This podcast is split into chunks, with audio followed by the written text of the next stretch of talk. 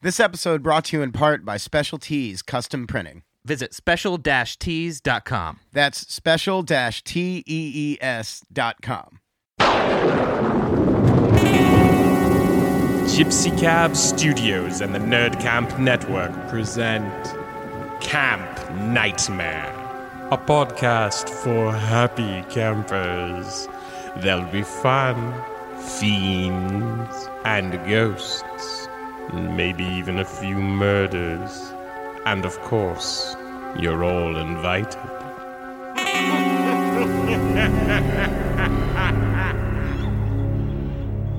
Hello, campers. Howdy, I'm JB. And I'm Jordan. Welcome back to Camp Nightmare. Oh man, we are continuing our two week series of the genesis of our horror love. Horror Origins. So last week we talked to Jordan uh, about Poltergeist, and I had a lot of fun. Yeah, that was doing awesome. that. I had a lot of fun interviewing you because like you're you're a steel trap, man. You're not you're you're an onion and you're a steel trap. You have layers, but but you A- don't. a steel onion. You're a steel onion, dude. If would you that be like an '80s hair metal band? steel onion, Steel onion. I feel like that. I feel like it would be your wrestling name, Jordan. Jordan, Jordan, the Steel Onion Miller. yeah, that was fun. I mean, it's fun talking about that guy. It was. I like that because you tricked me into it, and it was fun. I got him to a place where he couldn't leave. Yeah, It's really what he did. And I, tried to recreate that for JB a little bit. Obviously, I couldn't ask him uh, the same sort of film questions, but we get into some pretty good stuff. Yeah. I think about Yeah, yeah. JB's important film, which is Night of the Demons. And dude, I just talked to Sean Cochran today, Yeah. and uh, he. I don't know if you saw the interaction on um, Instagram, but he was like, "Bro, this was mine." Night of too." the Demons? Yeah, he was Oh. like, he was like the fucking lipstick and the titty scene defined what scared me for like a decade, and I Yeah. was like, "Yeah, no, I get it." That you know, I know Sean and I know Sean's writing, and I am not surprised by that in one Yeah. bit at all. Yeah. Yeah, Night of the Demons is is an interesting one, and it's a special one. It's like an American. For once, it's like an American film ripping off an Italian thing. Yeah, like very- usually it's the opposite, right? Usually it's Italian films taking like with Zombie, the Italian filmmakers took what was popular in America, like Dawn of the Dead, mm-hmm. and they ripping it off to make what's something for Italian cinema, and, that was what known yeah, as Italian and they, cinema. But they also add like a, a heightened level, as as our friend Marissa from Jersey Ghouls would say,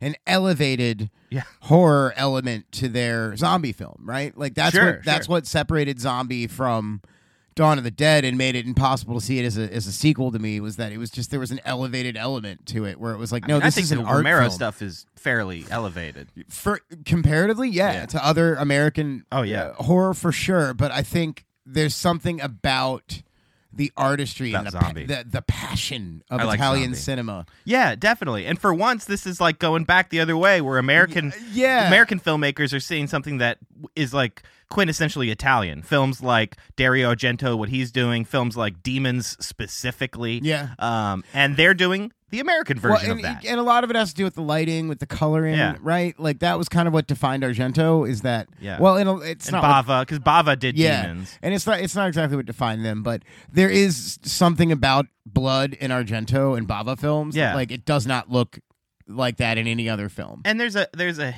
bit of like dream logic to it all, where Dar- Argento's not motivated strictly by like physical reality. like you know, rules of this world. Yeah, yeah, and like you know, Demons is a bit more rooted in that, but it's like it's chaotic. It, it's kind of taking what Americans did with Evil Dead and turning it into something else.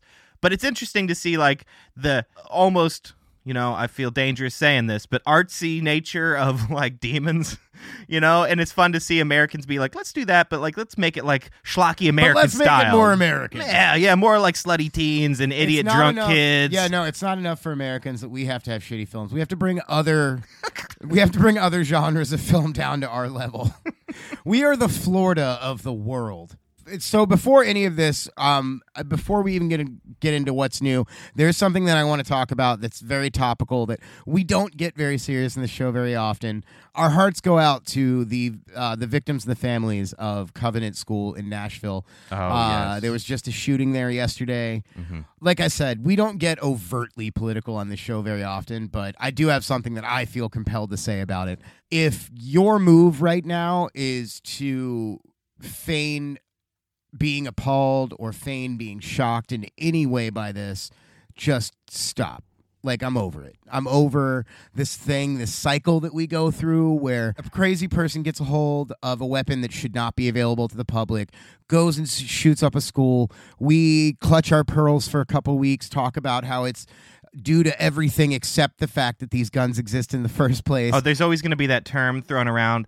There's just nothing we could do. You know, Right, there's and no there's way you could absolutely predict it. something we can do. Our good friend Kirsty Toomer from Australia put it very, very matter of factly to us to us last time we talked to her.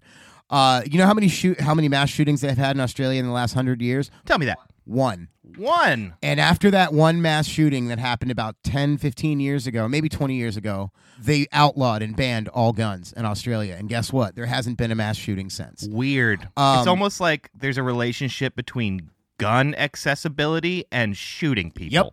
Yep. Weird. And uh, so I'm just going to say it. Uh, stop acting like you give a fuck about kids' lives because you don't. Yeah. If you did, this wouldn't be a thing. If you did, you would we would already have gotten together as a society and outlawed guns. The fact of the simple fact of the matter is is that um, we are gross uh, as Americans and we want spectacle and we want drama and we want something to clutch our pearls at.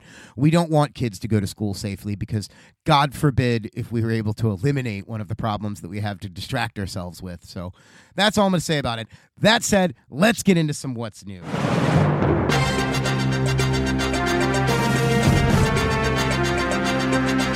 Got some indie film news for you. Uh, a movie that I worked on, uh, a close friend of mine, Michael Tuthill, has written and directed called Wind and Bone, which is a Wendigo monster in the woods horror movie. So he's got the Indiegogo, the, the Wendigogo campaign going right now to raise money to finish the movie, which is already shot, and he's just raising money for post production to, to get a couple extra bells and whistles in there and for us Hell to yeah. finish this movie. Uh, and the exciting thing is, he's working on finishing his movie while I'm working on finishing The Only Ones. And I'm helping him finish with Wind and Bone, and he's doing likewise with me, helping me with a lot of things on The Only Ones. And we're trying to like release these at the same time and like maybe do double features uh, when we when we do some screenings and also like getting a table at Creature Feature just for our two movies and like really kind of like promoting them together a lot. So if you guys are looking for an independent project to support, I suggest making it Wind and Bone. And I will post the link to that Indiegogo uh, in the X Files section of our website. Up next in gaming news, the Texas Chainsaw Massacre game from Gun Media finally has a release date. And I can't believe we didn't already guess what it was going to be. Of course, it's August 18th. Of course, it's an August. re- It's the Texas Chainsaw date. How did Yeah. when, with a game this obsessed with uh with with continuity and truth to the series? How did we not see and it coming? looks like we've said this before. It looks fucking incredible. Like Gun Media killed it once again. Uh, I'm I'm so fucking excited about this game. Like this is like I loved the Friday Thirteenth game. Um, and Uh, I played the yeah. shit out of that game in its heyday. I still play it, but in its heyday, boy oh boy, that was a good I, time. yeah, I, I have it for Switch and I play it regularly. we caught up a little bit, uh, or at least I, I did, with the Chiodo brothers at Creature Feature, Mhm. and he, he told me that the Killer Klowns game that's coming out uh, is very similar to Friday Thirteenth. Is actually it's not being made by Gun Media, but it is the director of It's the same director. the Friday yeah. Thirteenth game is directing it. So It's not like a platform game, right? no, no, it's it's like Friday Thirteenth. I think Okay, it's that's- three v four. So like three clowns versus four humans. right. For some reason, I had in my head that it was like an eight-bit platform game. Oh, that would be kind of cool too. I mean, it would be, and it would be fitting with with the time period that that movie came out. No, it seems like they're doing exactly what they did with like the Friday game, the Evil Dead game, the Okay. Texas Chainsaw, where they're like painstakingly recreating environments Sure, from the movies, Sure.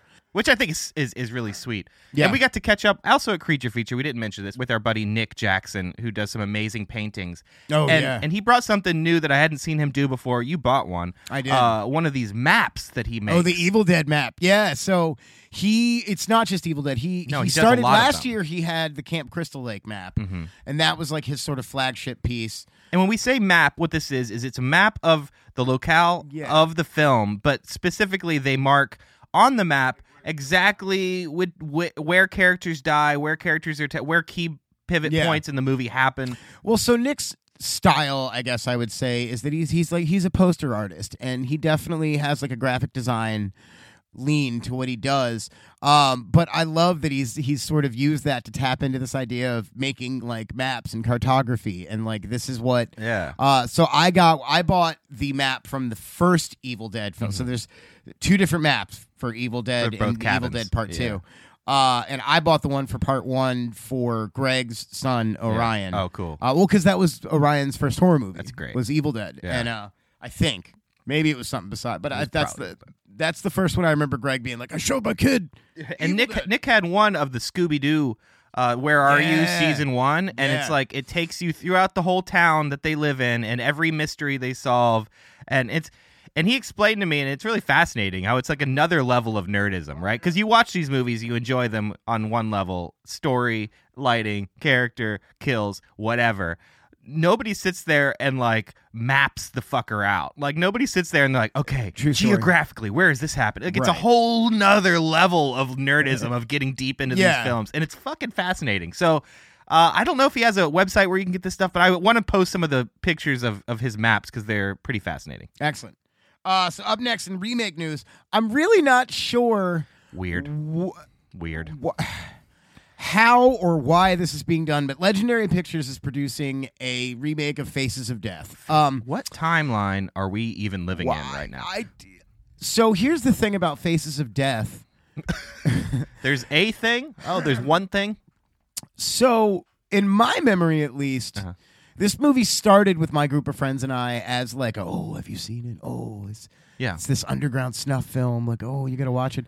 And then it turned out that it was absolutely orchestrated and contrived, and it wasn't To do real. that. Right. Um, I mean, there is there are real shots in it in the original, but yeah, in the original, I think some of the like animal the deaths. train. Th- well, no, the train thing where the dude gets his legs cut off. Oh, train, yeah. that's real. Because I think Um, what had happened with that film, and we talked about this briefly, is there was a a son. Uh, there was there was a guy who had a production company that did like documentary shit, and his son wanted to start a company. Yeah. and he took some of the excess film that his dad didn't use, or no, that his dad's company bought but didn't use, and it involved uh, animal killings. Yeah, And so he was like, I could package this somehow. So I don't understand why they're calling this a remake. I don't because this either. seems like this sounds like a scripted Yeah, film. Um, yeah, a film that we already know from the jump is fake. Like is Right. fictional. Where like the whole thing about original Faces of Death is when it came out, it was like banned in every state Yeah. because people thought it was like real murder on camera. And so the thing is, is that if this is one of those like meta horror things, like honestly, I'm kind of over it. Like. Yeah, I don't know what I they're don't. doing. I don't know that this is a property. Like here's if you watch Faces of Death, which I'm not encouraging you to do so, um, because I don't find animal cruelty f- fun No. in any way. no, hell no. Um, give give me some regular you, old you don't cruelty. walk you know? away from it like, wow, this is a great. like I, I'm what a cinematic experience. you don't walk away from it like, wow, I don't want that hour and a half of my life back. Um, You're yeah, it's an experience. You know? so like, why would you remake that besides just like nostalgia slash shock value and like. I have no idea. And like I said, it's you know we're we're in this weird period where we're sort of making these we're calling them remakes, but they're really like meta reimaginings of yeah, of properties, properties with and- the same title. This is not one that I think needs to be done. Well, it has to be a reimagine because the original one doesn't have characters or stars. Right. And this movie has already announced stars. So this movie has Barbie Ferreira uh, from Euphoria and yeah, Dante Montgomery from Stranger Things. That's Billy. oh.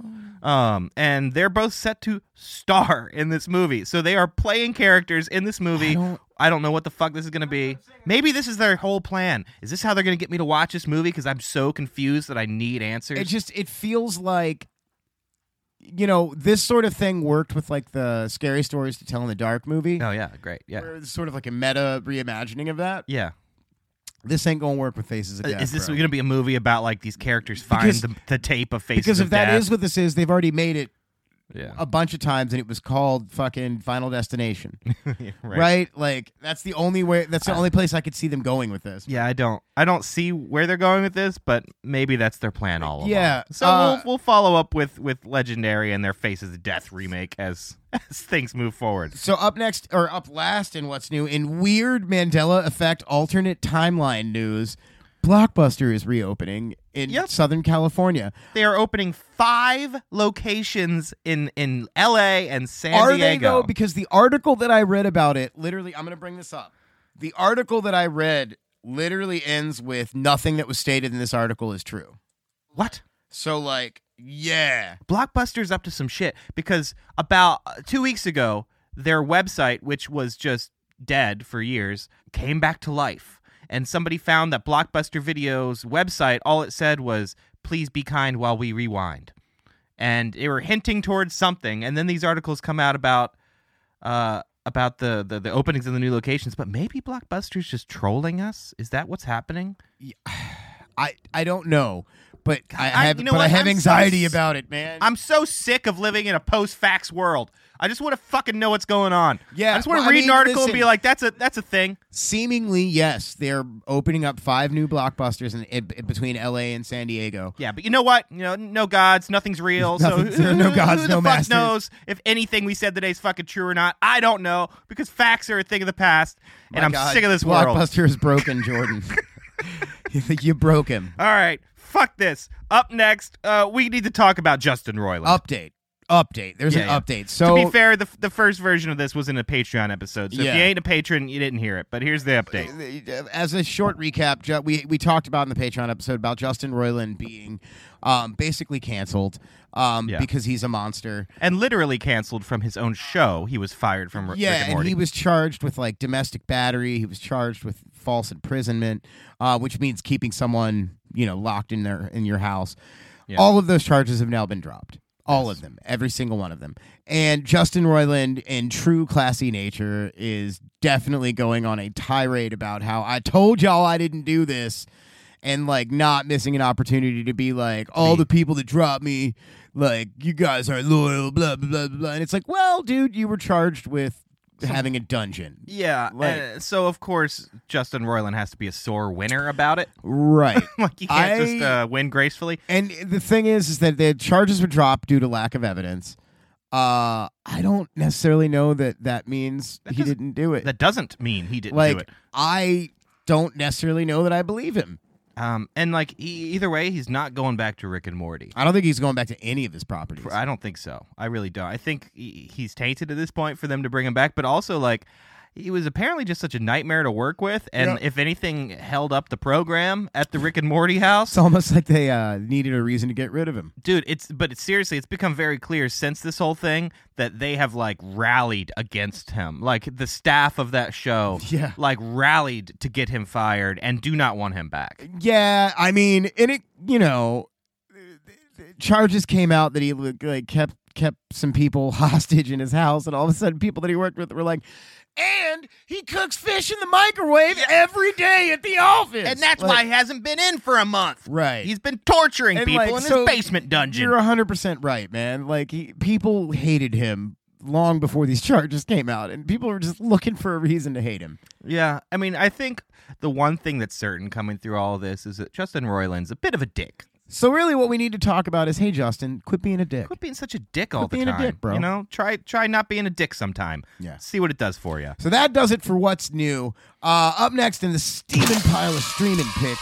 Up first on HBO Max, a little Batman animated pick for you, Gotham by Gaslight. I take great pride in that. I turned Jordan onto this. this I've watched a lot of Batman things in the past week. I have been you on a ridiculous kick. Not just Batman things, but like animated Batman stuff. Well, yeah, I watched all the live action Batman movies that that I wanted to, and then then I moved to the animated ones, which I haven't seen many of. Uh, I've seen some of, but like There's this one really stood out. Uh, and what's cool about this one is it's one of those Elseworld story. Yeah. that's like an alternate dimension. What if Batman? And this is this is the one thing that DC has done right versus Marvel. Uh, like I will argue that DC's animated universe is light years better than Marvel. dude it, it's so good like these these movies are great like The- all the ones i've seen have been really good and i think sam liu directed this one and all Uh-huh. the ones that he does are very very good this one is, is is like what if instead of london jack the ripper was happening in like a turn of the century gotham right? And or what if just or gotham is london yeah, exactly. What if just Gotham was a weird like turn of the century city? in the first five minutes there's more blood than i've ever seen in any batman property Yep. in my life Yep. there's just knife murder it's literally like a serial killer horror movie batman What I was going to say is that I think what DC has done right is that DC has a pretty solid through line canon for their animated stuff, and they have a bunch of one-offs. Yeah, I love uh, the that they call. Elseworlds, and it Yeah. started because that's what they did with comics too. Mm-hmm. Is that DC has like a through line canon for their main line comics, but then they have Elseworlds, Elseworlds stories that you can check out. Like Gotham by Gaslight is one of them. What's so cool about that too is they're able to really play with the dynamics of characters. Yep. So everything you know about them does inform elements of what's going on, but Yeah. also they can do some very different things and it and surprise you. Yeah, So uh, up next on Peacock, M Night's latest jam, Knock at the Cabin. Jordan and I were just discussing this. We ju- we both just watched it. Yeah. Uh, I loved it. I really thought it it was too. brilliant. Um, Dave Bautista is really he's an he's he's he's maybe the best wrestler turned actor. Not that either of those things should qualify the other, right? Right, Like right, I was thinking right. about this after we talked about it outside. That like There's no reason being a why, wrestler yeah. does not preclude you from being a good actor, or you know, and being a good actor doesn't mean that you can't also be like a jacked up athlete, right, right? right, Like right, of course. but you know, there is oftentimes, you know, Dwayne the Rock Johnson. You do oftentimes see people who are kind of thrust into this action stardom that are terrible actors, and they're Right. really only as meteorically famous as they are because they're enormous. right. And uh, But Bautista does a lot has layers to his his performances Yeah. and like a sensitivity that the other guys don't yeah, have. there's and a like, childlike quality to him. Where I was, I was saying Yeah, this I love- outside when we were talking stuff. that you almost like he moves in such a way that you get the feeling that he recognizes how big he is and is af- almost afraid to handle anything fragile because he might break it. That's definitely how he acts in this film. Yeah, you know? just the way he uses his voice uh, and the dynamic of his voice that like he understands how big he is and how scary he is and he's trying to keep these people calm throughout the film and like and it's he embodies it so fully that like when you stuff him into this tight button up white shirt and these glasses, like it doesn't seem silly for one fucking moment. Nope. Like he he's he really does a it great seems job. sad. Yeah, almost. it's a, it is Like, a sad film, and like I think a late era M Night makes sad movies. It seems like Old was a very Yeah. sad film. yeah, Uh, Knock at the Cabin's a very sad film. Yeah, it's much more meta though. Yeah. It's much broader than old. Old was Yeah. such a very specific story, Mhm. and Knock at the Cabin is a specific story, but it has hu- a much broader Yes. connotations. Um, I would encourage all of you to watch it. Like, I'm not going to tell you what to do, but like, it's like I think that it's maybe the best film that Sean M Night has done since Signs. Maybe. oh like, wow. Okay. Actually, you know what? No, I'll say Split. Oh, I like Split, Split. was great. Yeah, I really And this liked is, it. you know, this has that spirit to it Mm. where it's just like this is M Night like I I'm at you know I'm firing on all cylinders like the script is great the acting's great the, the cinematography in it Oh, espe- that that was my what I especially took from it. The cinematography is amazing. This is an M Night movie, so you need to go watch it before people tell you what happens in this movie. uh so up next on Tubi Backcountry Yeah, back country. So the reason I put this one on here is uh, my buddy Michael, who I mentioned earlier, who made Wind and Bone. He and I were out this weekend, and we were location scouting for a movie we're about to sh- shoot together. And we were talking about a subgenre of movies that I didn't realize I appreciated as much as I do, and that's bear movies. first it was Western horror now it's Now I'm on, now I'm on to bear movies. have you seen Cocaine Bear yet no, I haven't you seen Cocaine see, Bear. you need to see oh, I Bear. definitely do. But like, b- bears are terrifying, dude. And, Yeah, and back dude. and actually, the, the movie that really made me realize that was Back Country. Because if you have not seen this movie, I highly really recommend the it. Revenant didn't yeah, The Revenant's good, but have you seen Back Country? Yeah, I- no I have not This movie, I think, gives you the most realistic uh, outcome of what a bear would actually do to a human, Okay. and it's fucking horrifying. Hmm. Uh, so this movie's a great reminder that uh, the world is full of actual horrific things that will bears. tear you to pieces. they're called bears They're called bears. You know, maybe one day we'll do a bear a bear movie episode. I dude I'm here for that but until then, watch Backcountry. So up last on Shudder, The Company of Wolves. So this is pre Crying Game, pre Interview with the Vampire, Neil Jordan, right? So This, is, uh, the werewolf anthology. it's not an anthology. It's it's so I can understand why you would think it's an anthology because it does sort of it's sort of cut like one because there's a number of different stories, but they're it's all the same plot. It's Little Red Riding Hood. Yeah. And uh, Angela Lansbury plays the grandmother, which is fucking incredible.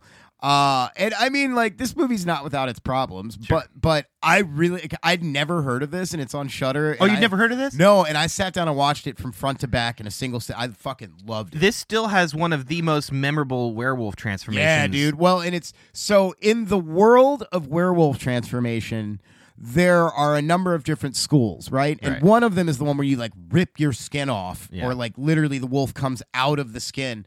And this movie goes there, like in a real ugly and upsetting way. and it was on the cover. Like this was a movie that Yeah. when I was a kid and I was in the in the in the horror aisle, my eye would always land on this movie because it the cover is a mixture of this like fairy tale Red Riding Hood Yeah. imagery and a wolf nose coming out of a human mouth. Well, and the thing is, is that's actually a pretty good statement about the movie. Yeah, is that it it's is. it's it's not quite a horror movie. It's like fantasy. It is. It's really high dark fantasy, is what it is. Mm-hmm.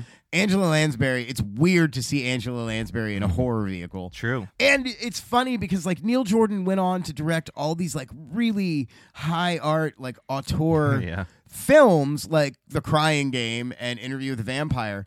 But you can still you can still see a little like proto version of that in this movie. Especially interview, right? Because it's like a horror vehicle that isn't horror driven necessarily. And I and I mean like tonally and visually, like you can Yeah, see a lot. Maybe not crying. Crying Game's a very dark film, yeah, like maybe not visually speaking. But, but I would say that in an interview uh, for sure. yeah, yeah, Yeah. So I call. definitely encourage you guys to watch it. So that's our streaming picks. Up last, before we get into Night of the Demons talk, our trailer of the week George Romero's Resident Evil, a documentary. So this is our buddy Brandon Salisbury out of uh, out of Pittsburgh. Yeah, we catch up with him every year at Creature Feature, and Great we've dude. been and we've been like watching this movie develop on the sidelines Yeah. for quite some time. And he just dropped his teaser as of the day we're recording this morning. Yeah, like last year, not this past Creature Feature in March, but the one in August, last August.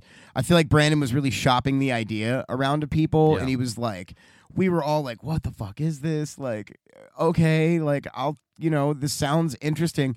Now that I've seen the trailer and like actually seen this thing sort of play itself out, like, wow. Yeah. Like the shots in this trailer are incredible. You were saying this earlier, like you want to know who shot this. And the whole premise uh, is that George Romero was originally going to make a Resident Evil film. And and this was like apparently a passion project for George. And Yeah. it was one of those uh, mini George Romero ideas that unfortunately never came to fruition. Yeah. But there's a lot of stuff remaining from what he developed in that movie, and that's what this documentary is all about, and what that film would look like, and what would have George Romero's Resident Evil be. So check out the teaser for the George Romero's Resident Evil documentary, and we're definitely going to keep up with Brandon and how the film develops. I want to have Brandon on the show to talk a lot more about this kind of stuff because what they're doing at the Romero Foundation with digging up these old Romero films and what Brandon's doing is very fascinating. So uh, George Yeah. Romero is just such a fucking giving filmmaker that the dude can't stop giving us films long after he's dead. Well, the thing that I really dig about Brandon is that when he does get in like the group of us or whatever, he's so quiet and Yes. just he's listening to all these different filmmakers talk and you know horror nerds talk, and you can tell that he's like mentally taking notes. Mm-hmm. That he's like, this is what the community is. This is like he's got his hand on the pulse of the community of the genre community, and I dig it. And he's a huge nerd, so he's able to Yeah, like, explore Yeah, in, in the best way possible. And he's exploring this like little corner of, of fandom that we all Yeah, love. and he's a fucking marine, and I appreciate that about him. He's a Dude. vet- he's a veteran, and like support veterans in the arts, man. That's all I'm saying. You know what he is? He's a steel onion. He's a steel onion. All right, guys, that's about it for what's new this week. Uh, now we're going to enter our conversation about JB's formative horror film, Night of the Demons.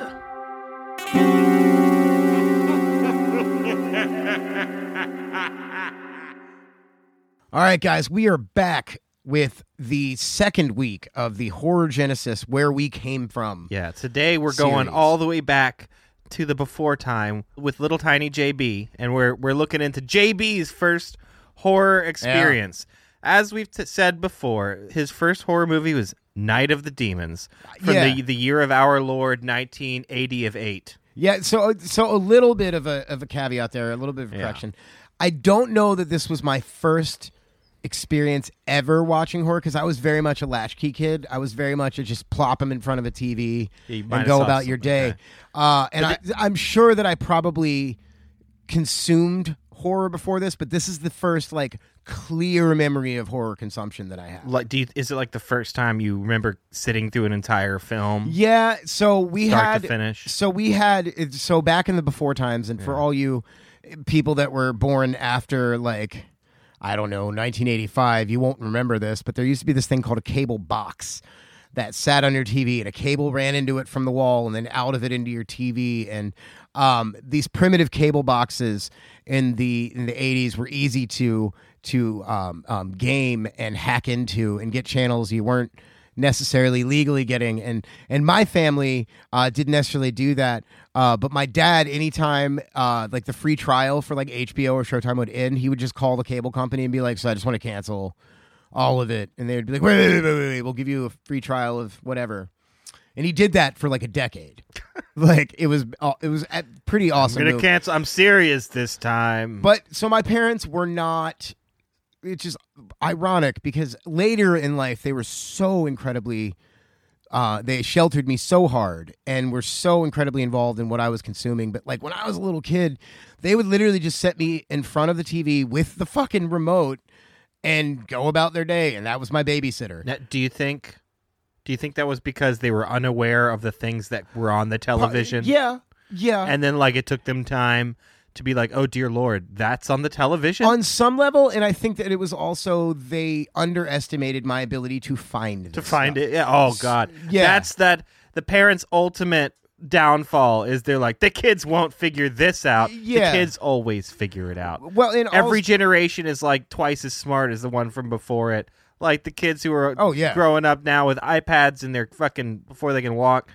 Dude, dude I, you have no idea They'll So figure I'm, it out. i'm on a lot of like because i'm a new parent i'm Yeah. on a lot of like new parent subreddits Sure. and there's so many stories that i read about like kids that are less than one year one year old figuring out how to open phones and like search shit on it and that's They're made to be me. simple, but you're you're you right know? there was definitely a generational gap there get on Papa's Amazon account. I think also it's important to point out walking into this that uh, as we've talked about ad nauseum on the show, I was raised in a very evangelical, very puritanical, very uh, fundamentalist church environment um, where things like demons and Satan and hell uh, and rock and roll were talked about in this weird, sort of fantastical way that was meant to scare me, but it just enticed me, right? It was just like because they were unwilling to Every and- time. and I think it's because they were unwilling to talk about the reality of those things. They just only wanted to talk about them in these sort of fantastical, uh, don't do this or else kind of ways. And they never really exposed me to the reality of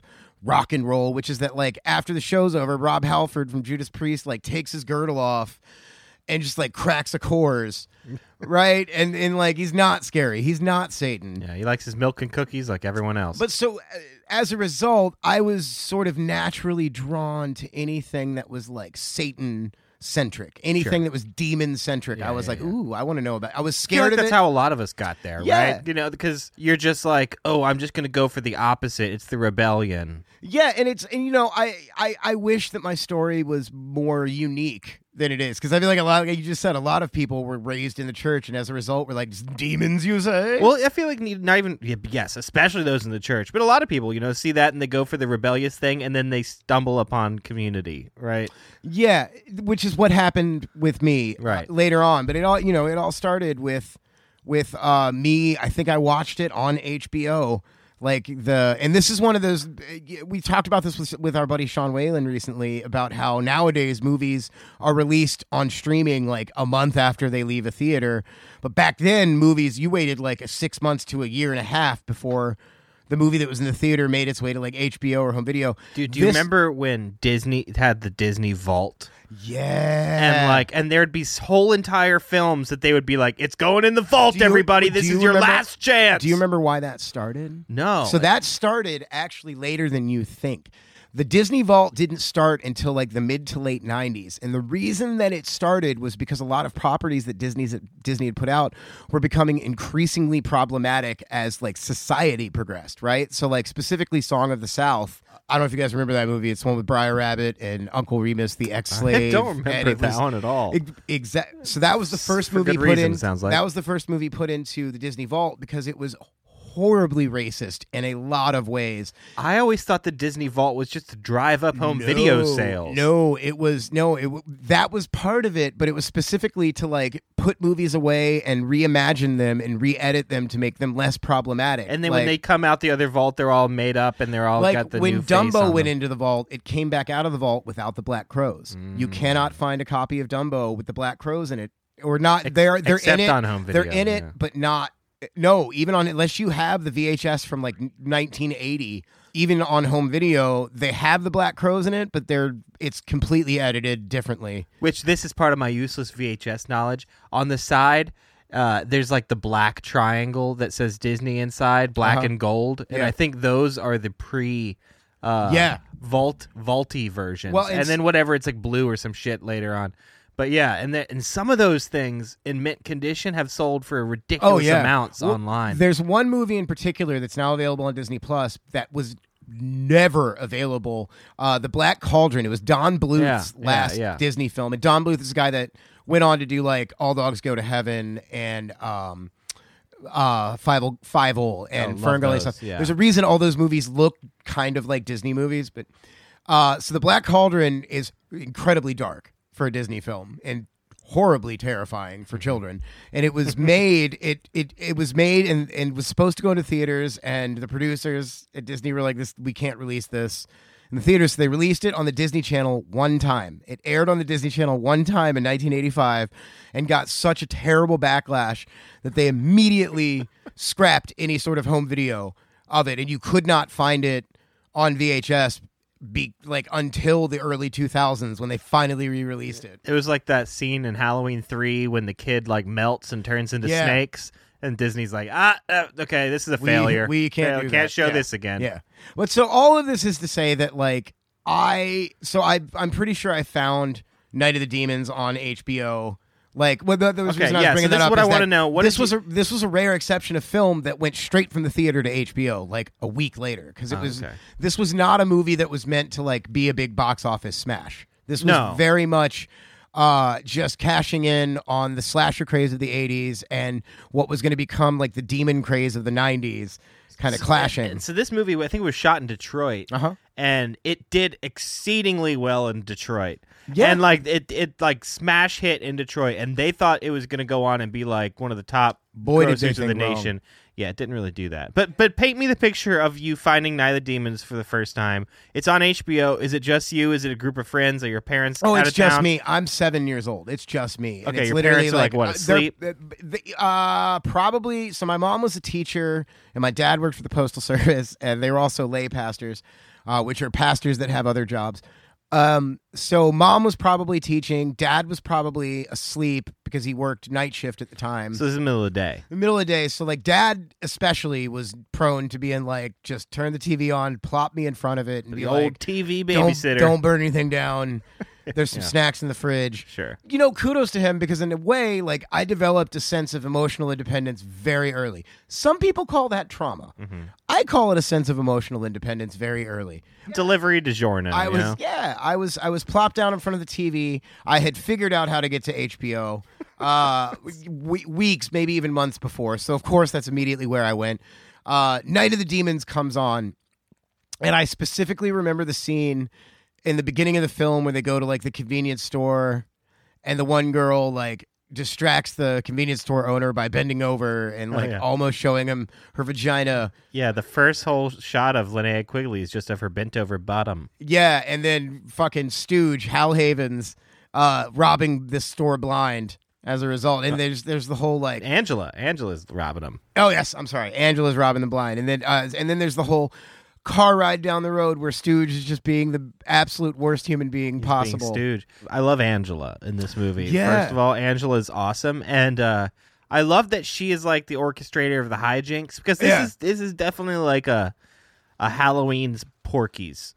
Right, In- in, a lot of ways, Yeah. You know, Halloween slasher meets Porky's, but like it's always the it's always the boys who are up to no good doing stuff. It's Angela in this in this movie, so I love that Well, it's in a- I love that it's Angela. She's likable. Um, I was gonna get into this when we start talking about it, but there is definitely a low key sort of subliminal message about female empowerment in this movie. As problematic as this movie can be at times, I don't. Do you think it's intentional? Um, maybe not on the part of the directors and the filmmakers, but I think Maybe not on the but- part of the people who made the movie. But knowing knowing But who there. Angela Kinkade is and Yeah. who Linnea Quigley is Yeah. Mm-hmm. now, I definitely think there's some intention on their part of I'm going to own this big bad role. we let's get a couple creds out of the way for this movie. So We- Kevin Tenney wrote and directed this. Um, he's known for just a string of shitty films like Arrival 2, which is a sequel to a terrible B film starring Charlie Sheen. many witch movies. He did Witchboard, Witchboard Witchboard Witch- Two, Witch, Witch Trap. So, for the first two or three seasons of this show, there was a recurring thing where I was trying to figure out this movie where a lady gets stabbed in the chest by a shower head that's become possessed. It's Witch Trap, and it's Linnea Quigley that gets stabbed in the chest. Okay, Um, she's everywhere in this decade too. Yeah, and she she's one of those actresses that certain directors tended to just add her to their horror pantheon. Sure. Um, Stuart Gordon was one of those. Uh, Kevin Tenney was one of those. Um, anyway, So the, the the starring cast of this movie because there's actually a pretty, pretty big cast. We got Amelia Kinkade as Angela, Mm-hmm. uh, who apparently in the audition process got the job by straight up terrifying the casting agent with her whatever she did in the audition. Probably just going ape shit wild. I just imagine Uh, her peeling her face back, and she's just some sort of other dimensional being. Yeah, yeah. Cathy Podewell as Judy, the good girl. Hal Havins as Stooge. Which, yes, is Yeah. the most iconic thing in this film. He he really is. Linnea Quigley, the other most iconic thing of this film, as Suzanne. And has arguably the most iconic moment in this film. Oh yeah. We're going to talk about it. Uh, Alvin Alexis as Roger, the guy whose dad was a priest and he's terrified and he tries to escape oh. immediately Oh. but can't. The smartest dude in this movie. Also, the only person of color in this movie. Very true because in this movie this is the peak of that era where it's just like a token black guy Yeah, and a this- bunch of but- racial stereotypes. But this movie isn't as bad with the racial stereotypes. Yeah, if anything, this movie, the token black guy's like, nah. He's smarter than everyone I'm good. else. Like, Yeah. th- that's more realistic than anything I've seen in that era. But it does lean hard into the cliche sex hungry idiotic teens thing. Yeah. And then Billy Gallo oh, or Oh, man. Jollo, I don't it's, know. it's it's it's Giallo. Billy Jallo as Sal. Uh, and if you, if you can't tell who Sal is, just listen for the accent. Hey, and then you'll figure hey, it out. Mr. Carter. yeah. Um. So, th- I, let's get this out of the way as well. This movie's not good, right? Like this It's is not. kind of good. It's kind of good. I will tell you that I think that the the the effects and the practical in this movie are fantastic. Yeah, I do like this movie. There's a lot, um, and I, th- yeah, no, I do like this movie. It's not great, but it's yeah, Yeah, I, I mean, understand what you're but saying. you know, it's exactly. It doesn't sell itself as anything more than what it is, No. right? So, like that to me, kind of takes the wind out of the sails of people who are like, "Yeah, but it doesn't meet my expect." Well, what were your expectations? like, you walked into expecting like Saving Private Ryan, I think. this movie does a good job of letting you know right away too because if if you don't get excited by the animated opening title sequence with Oh, all yeah. the Halloween Oh, yeah. imagery of this movie, then this movie's not for you. Yeah. But you know by those opening credits, you're like, oh yeah, th- th- this is for me. Well, and and one thing that I really, s- so I I watch this movie every like five years or so, Sure, yeah. and uh. You know, a lot has changed in the last like 10 years in terms of our society and things that we deem important and uh, things that we've decided to like expose more than others. And uh, watching it this time around, man, there's a lot of problematic shit in this movie. um, and I think the 80s, when this was made, specifically the late 80s, it was sort of the height or maybe not even the height. Maybe it was the very end of the Reagan era, where you know there was things like misogyny and rape culture were really Rampant. at their height Yeah, at that time.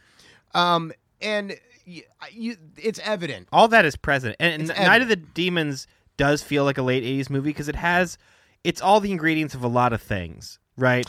It's Yeah. it's clearly, uh, directly influenced by films like Demons, right? The Italian demon For film, sure. Like it's it's almost like a ripoff of that kind It's of movie. absolutely you know? derivative of that. Um, but it's also like all the the hit points of uh, the American slasher film, right? And all So- the hit points of, like you said, Porky's. yeah, and Porky's. So like it's playing on like all the popular things that were going on in the 80s. So it's, it's understandable why they thought it might have been a massive success, but then it kind of wasn't because it was kind of try, giving the people Yeah. what they thought they wanted. it didn't have an, any any sort of substance that would keep a mainstream audience entertained. But it's also all the For elements gen- that make it now enjoyable to watch and a fun Yeah. like thing to laugh along with. for with. cult genre nerds, yeah, this is like like Sean William was talking to us the other day about movies that you like have some friends over, drink some Oh, yeah. beers, maybe Yes. smoke some weed, and just put this movie. This is one of those movies where you're like, 100%. let's get stoned and watch this as a group. So Um, let's see how big of a fan you are. There was two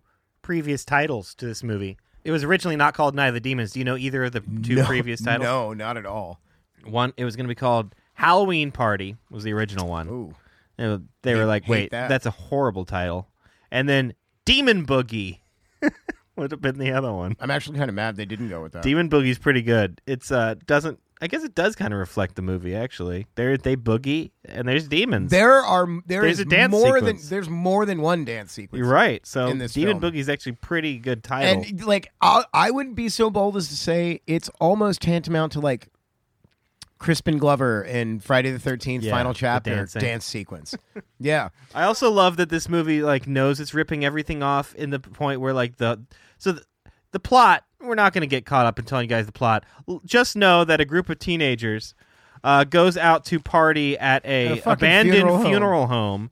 that is called Hull House. I see what you did there. they conduct a séance. It goes horribly awry. They all in turn get possessed by demons. Exactly. Like that's that's the that's not even long and the short. That's the entire plot of this film. And then yeah, demons kill and turn other people into demons, and Yeah. they kill also. Yeah, so there's some Evil Dead in this even. So yeah, that's that's basically what happens. Yeah, and I mean, there's a lot of reasons this movie is important to me, right? Like, it- not the least of which is it's the first conscious memory I have of seeing like really scary shit on on on TV.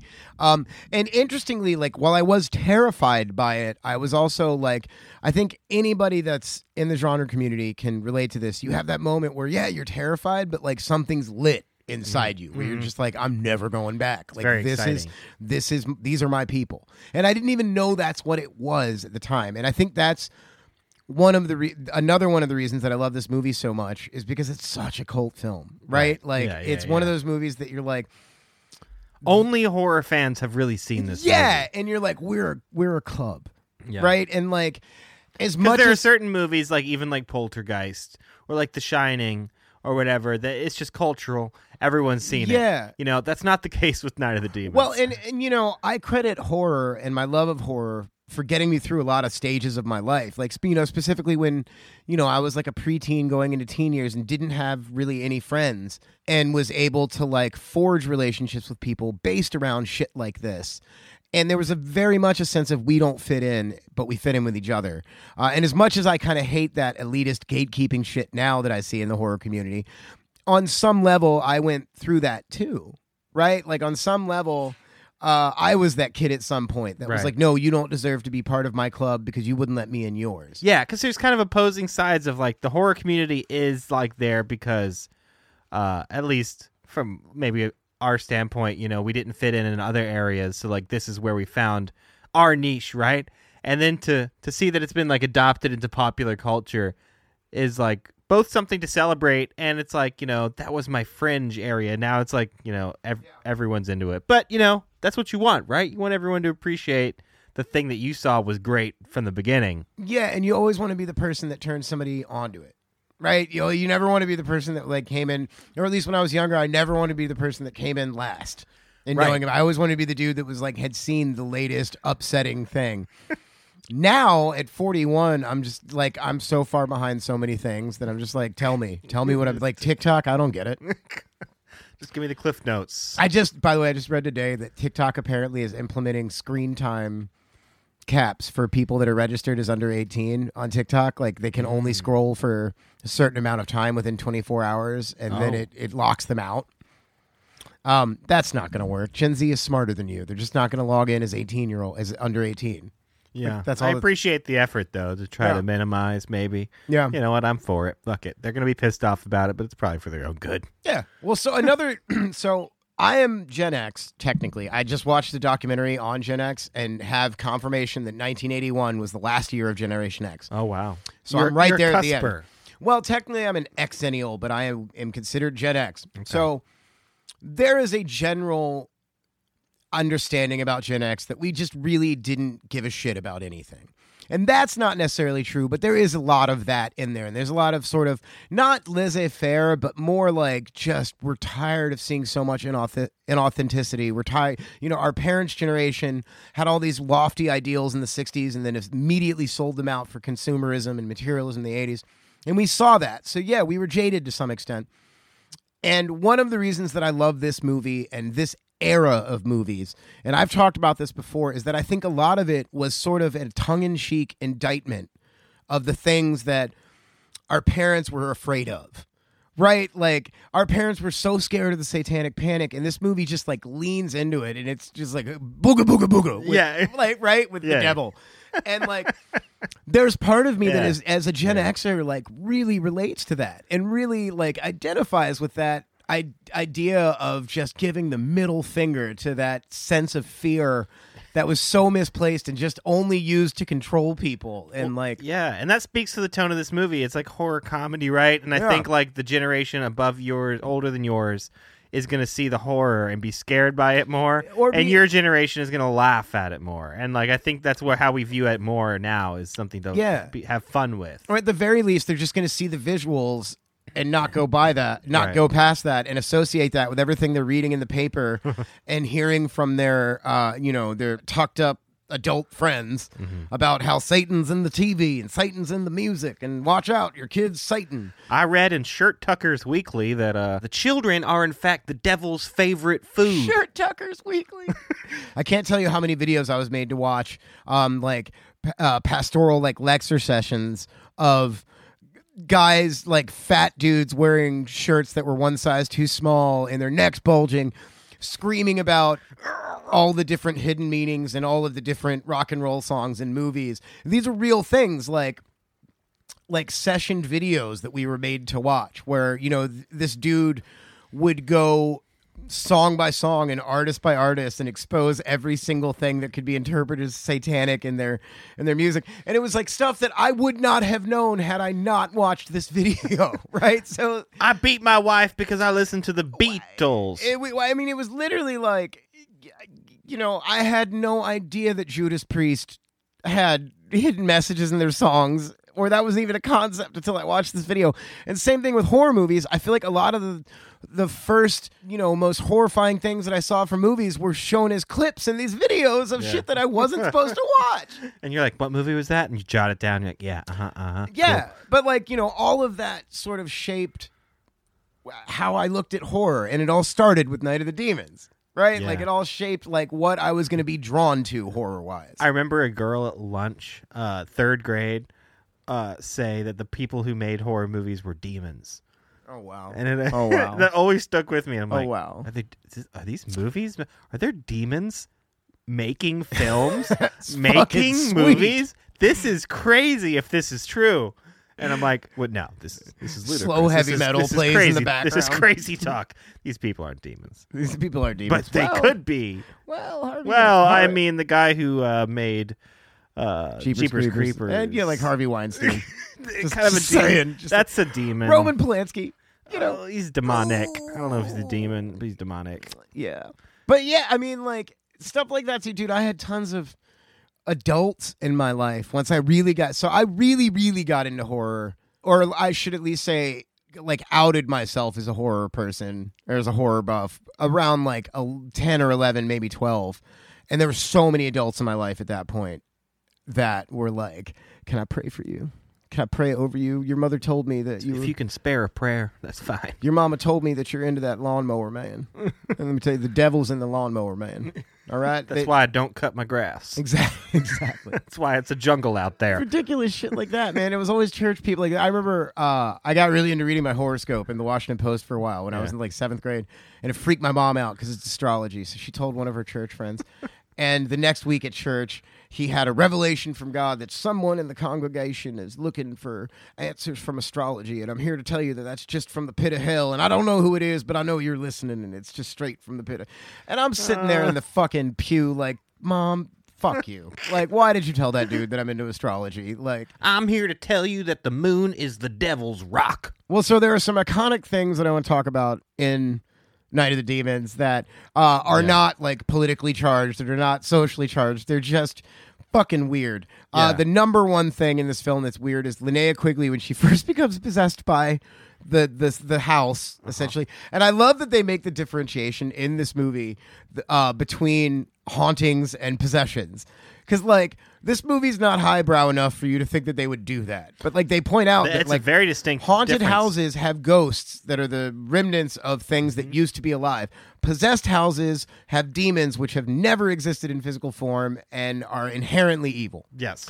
So when Linnea Quigley gets her character gets possessed, Suzanne, right? Is her is her character? Suzanne is yes. Yeah. So when she gets possessed initially, uh, she starts taking her makeup, her, her lipstick, and just drawing weird designs on herself. And Mm-hmm. um, there's a whole scene between her and Stooge, uh, or not her and Stooge, her and um, His name, the boyfriend, the good guy boyfriend. Who that's turns out not really to- a good guy. Yeah. Yeah. So like he sees her and she's like, what?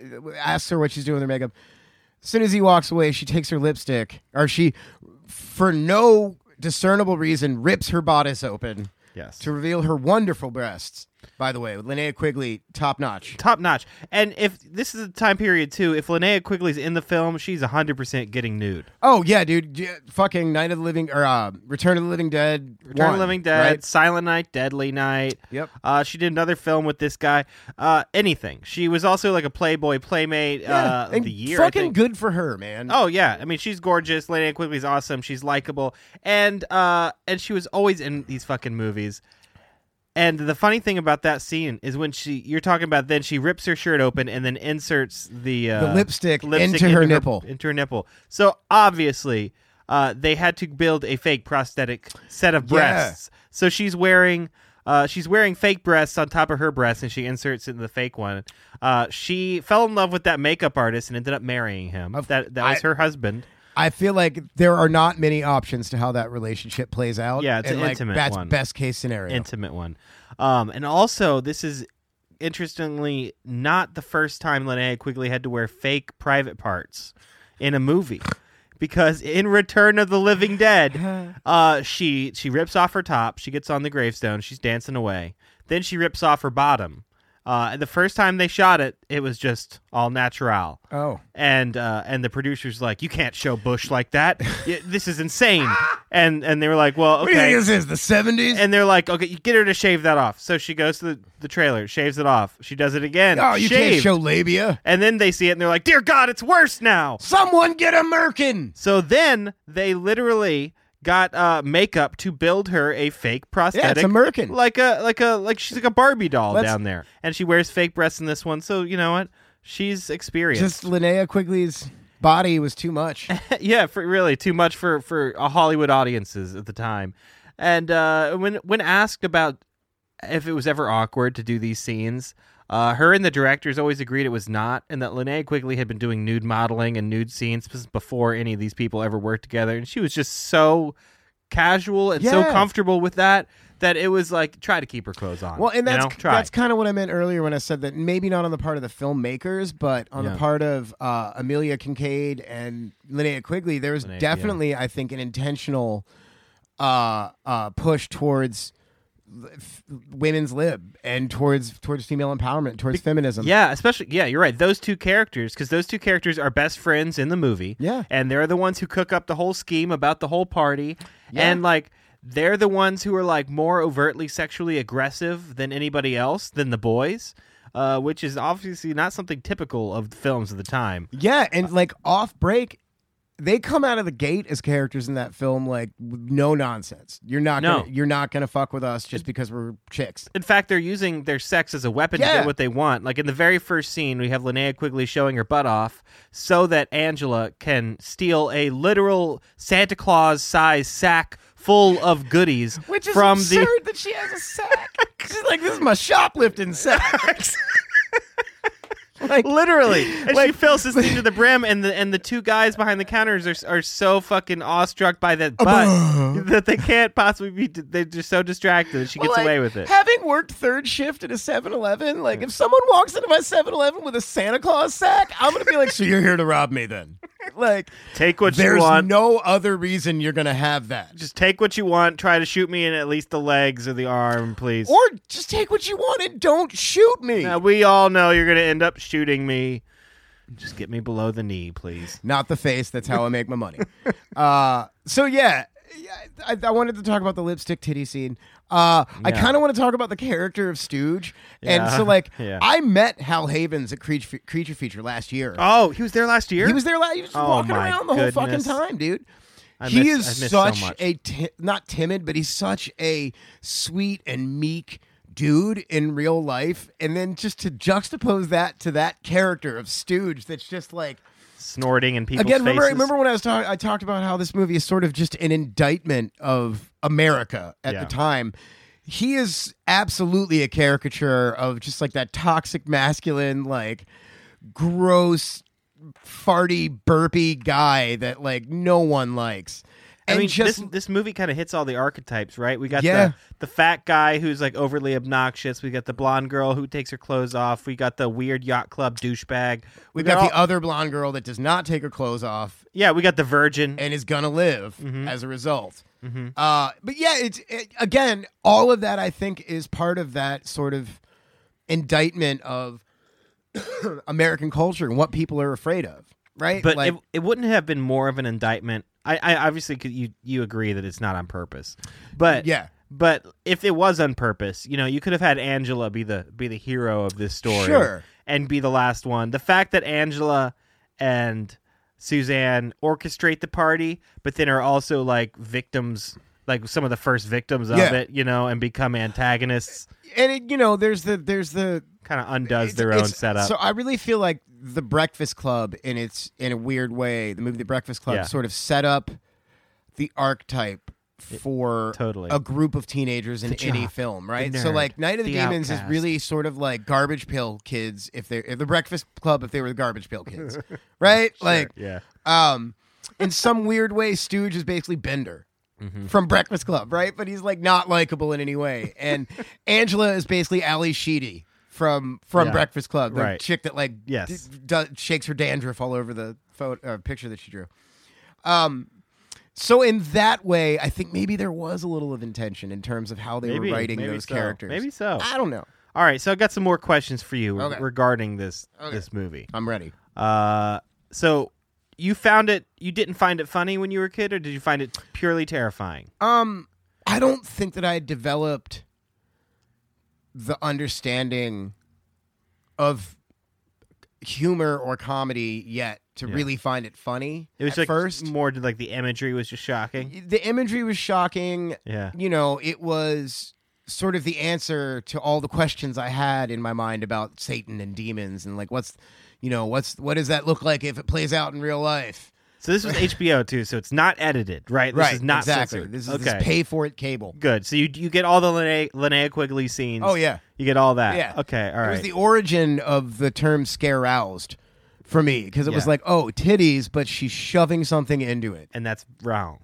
But there's titties, and that's good. Why am I aroused and afraid? Yeah. Yeah. So okay, my next question, maybe you just answered it, was what images from the movie stood out to you most? definitely that. Definitely.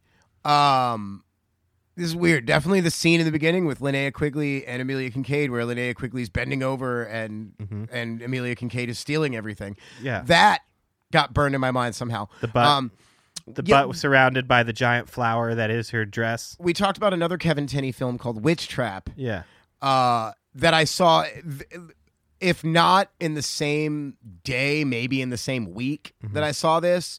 So that scene from Witch Trap where the chick gets stabbed in the chest with the shower uh, head also st- like burned itself in my mind moving forward. Um, and I always sort of equate that to this film, but um, Stooge with the pig nose.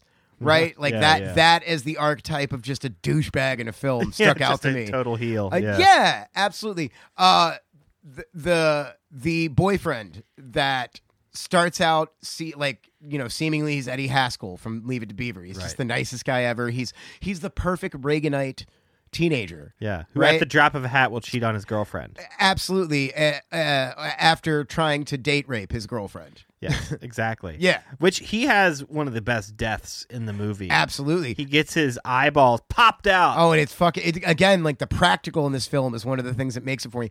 That's something that sticks out to me is that this is one of the first things that I saw that had real violence in it. Yeah. Like not not action violence like Indiana Jones. Like Indiana Jones has some really shocking violence in it, but it was all action oriented, and it was all very much the good people hurt the bad people. Yeah, up until everyone's face melts off. that But is. even then, it's the bad people whose faces are melting off. Sure, yeah. Right? So there's a clear sense of like morality being Mm-hmm. um, honored there. But in this, this is the first time that there's no morality to this. Right. But there is, right? Because that dude deserves to die that way. Yeah. um, but it's it's hard to process it because the bad thing is the thing doing it. And maybe it's the first time that I pro- I was faced with the idea that like bad things can also accomplish moral goals. right. Like this horrible demon is killing the guy that absolutely deserves to be killed.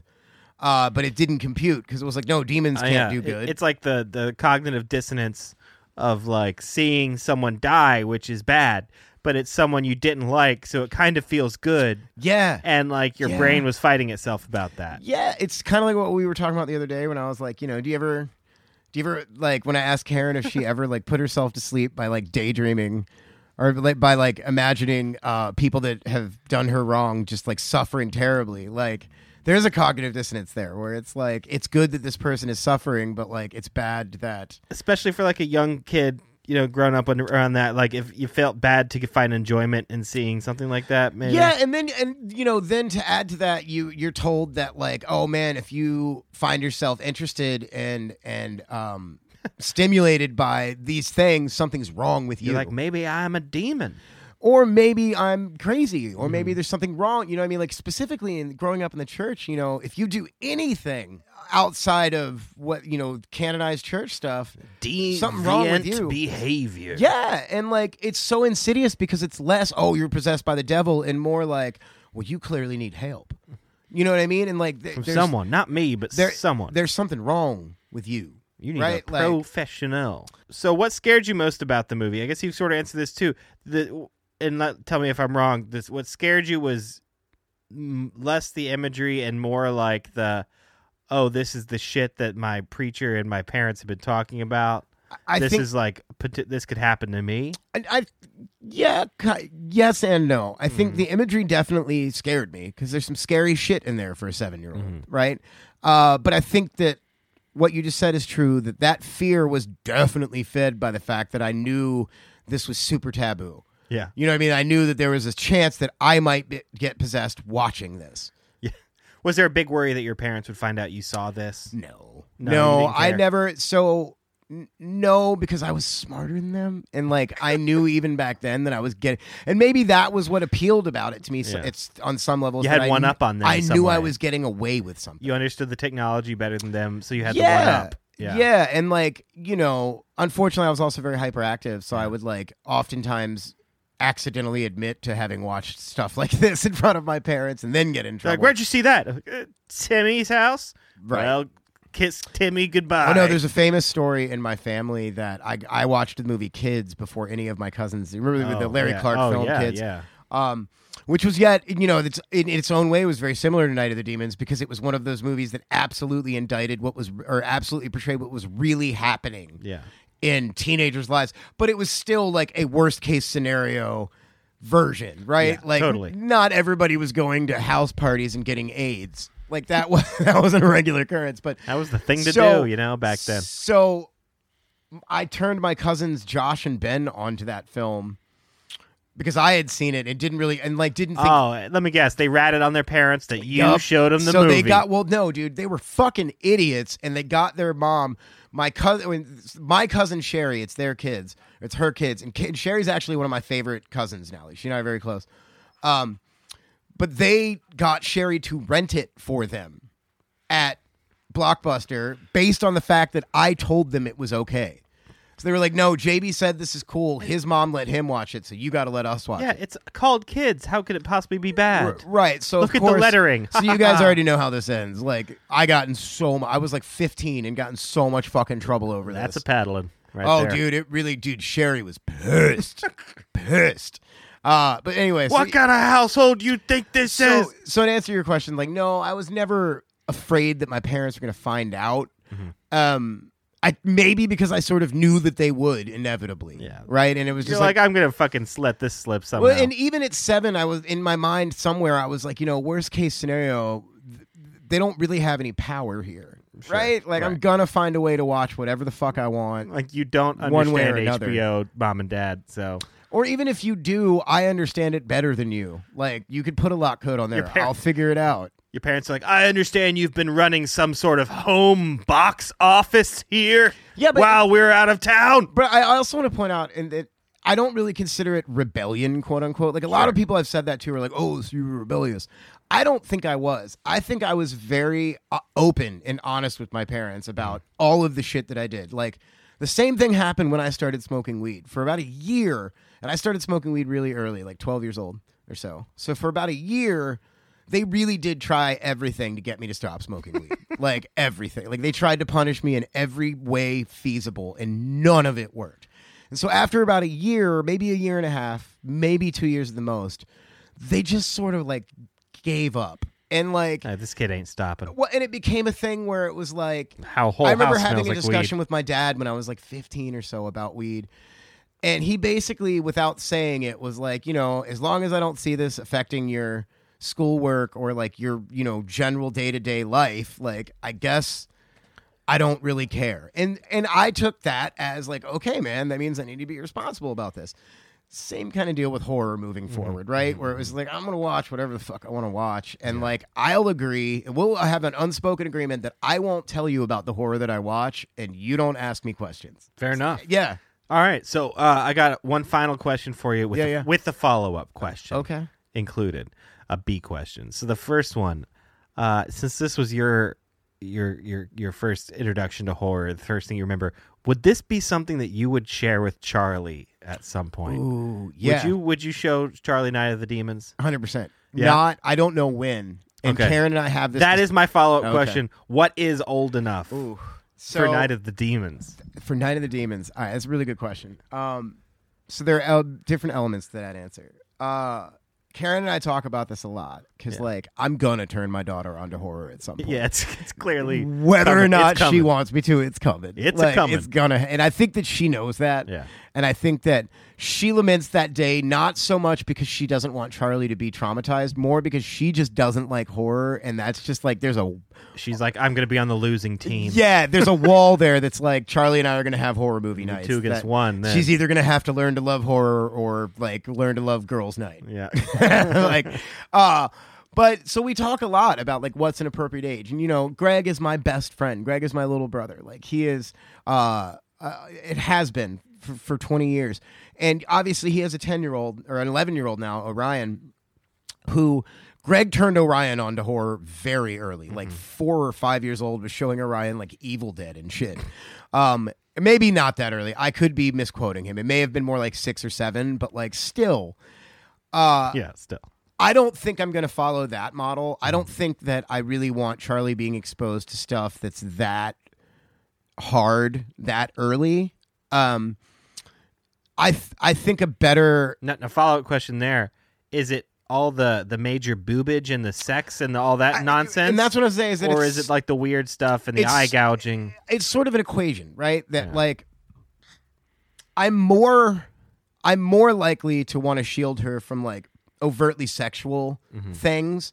Um and the second tier would be overtly violent things Mm-hmm. like and I I would even qualify that deeper and say needlessly violent things, right? Like what I don't want is for Charlie to be exposed to things like Call of Duty or or not even Or, like, needlessly- militantly not even violent. needlessly violent things. Um consequence free violence. Sure, I yeah. don't want her exposed to that. I don't want her exposed to wanton violence that just happens to entertain you and desensitize you and there's no consequences for it. Like Mm-hmm. that's my real problem with all of those like military related shooters Mm-hmm. games is that none of them have consequences, right? Like you're just dropped in an insurgent area and your goal is to murder everything in sight and you don't pay you know you don't you don't see the PTSD that the soldier goes through after that. You don't see like Right. They never put that game out.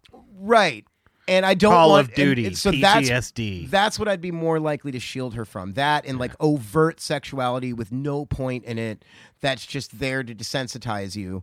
Um, I really don't want her exposed to that. yeah. Um, in terms of like just scary stuff, right? Like there are things that I plan on showing her in like segments. Like uh, Nightmare Before Christmas is going to be real early. Yeah, that's a good- Hocus Pocus is going to be real Yeah, early. definitely good Um, probably Monster Squad would be the next logical step from there. That's a great one. Monster House is a good one. Monster. Houses. There's a lot of animated properties that I'm not super familiar with, like Coraline, Monster House, that I'm sure Both of those I recommend. for sure. And like Coraline, I've seen a couple times, and that may even be That's a, a little later because that movie's dark. Mm-hmm. Um, so pr- I'd probably say like around eleven or twelve is when I'll start letting her dip her toe into some of the harder stuff like Night of the Demons, and even then I'll probably start with stuff that's more farcical like, Nightmare on Elm Street that right. yeah, has an her, element of Friday the Thirteenth or something like that. yeah, something that has an element of like cartoonish nature to it. yeah. Um, there's one that we like Evil Dead, I think,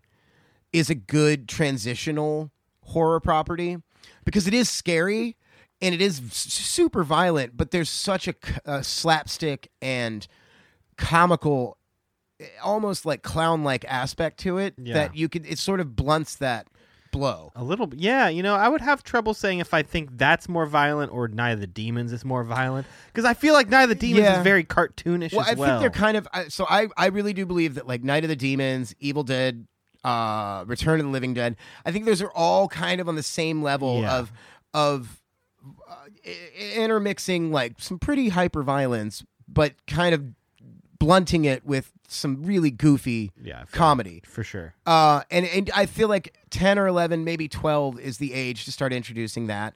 But again, every kid is different, dude. Like if I show Charlie Nightmare Before Christmas when she's like old enough to consciously perceive it, and it really fucks with her, I'm maybe gonna pump the brakes a little Mm-hmm. Yeah, bit. sure. Or, you know, if I show her Beetlejuice.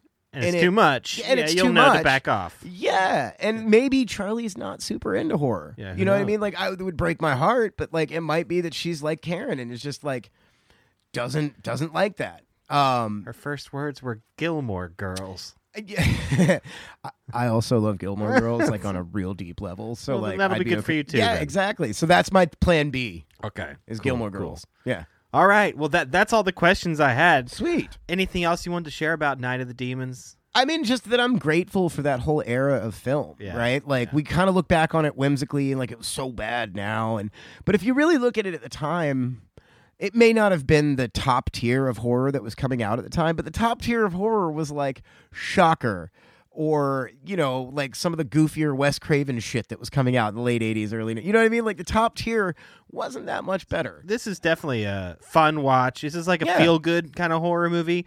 Again, like it comes back to those opening credits, dude. The moment Yeah. that, that music, that like weird like Super Nintendo horror music comes on, Yeah. and like those animated Halloween jack o' lantern imagery come up, I just feel good inside. Yeah, it's similar to the opening credits of, of uh, Return of the Living Dead. yeah, Right, Yeah, or just- even like Reanimator. Yeah. Yes. Exact. Like Reanimator is actually a great example of something that goes just too far with what we're talking about. Oh yeah, Where- all, all Stuart Gordon. yeah, we've said this before far. that that's Yeah. his whole in a good way. is that he's just going to go too far. He's going to go too far. Well, because Reanimator ostensibly is the same kind of like slapstick horror comedy as Evil Dead. There's just there's no irony in Reanimator, right? Like when people are yeah. slipping on like severed body parts, like Jeffrey Combs does not.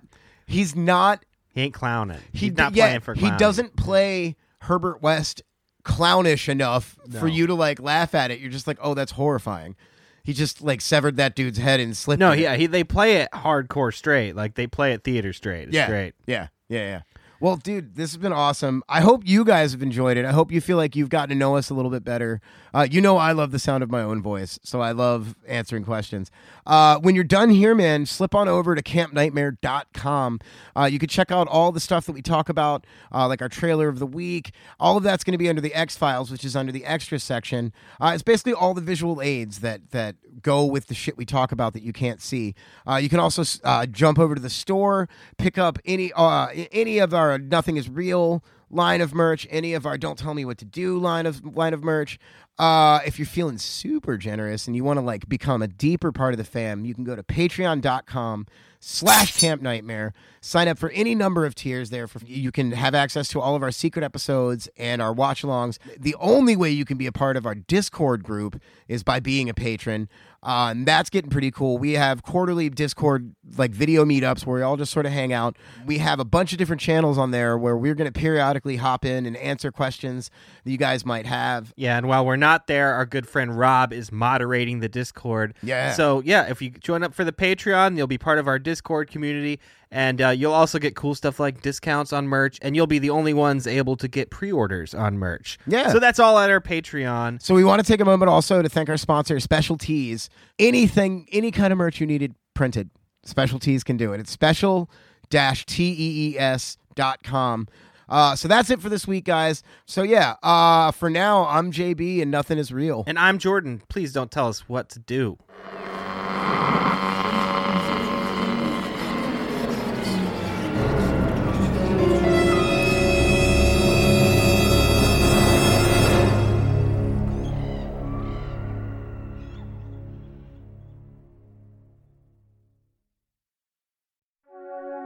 Thanks for listening to Camp Nightmare. Follow us on Instagram, Twitter, TikTok, and Slasher. And for full campfire tales, interviews, X Files, and more, visit campnightmare.com. And join our Patreon community of happy campers for monthly secret episodes, exclusive merch deals, B movie watch alongs, access to our Discord channel, and more. Visit patreon.com slash campnightmare.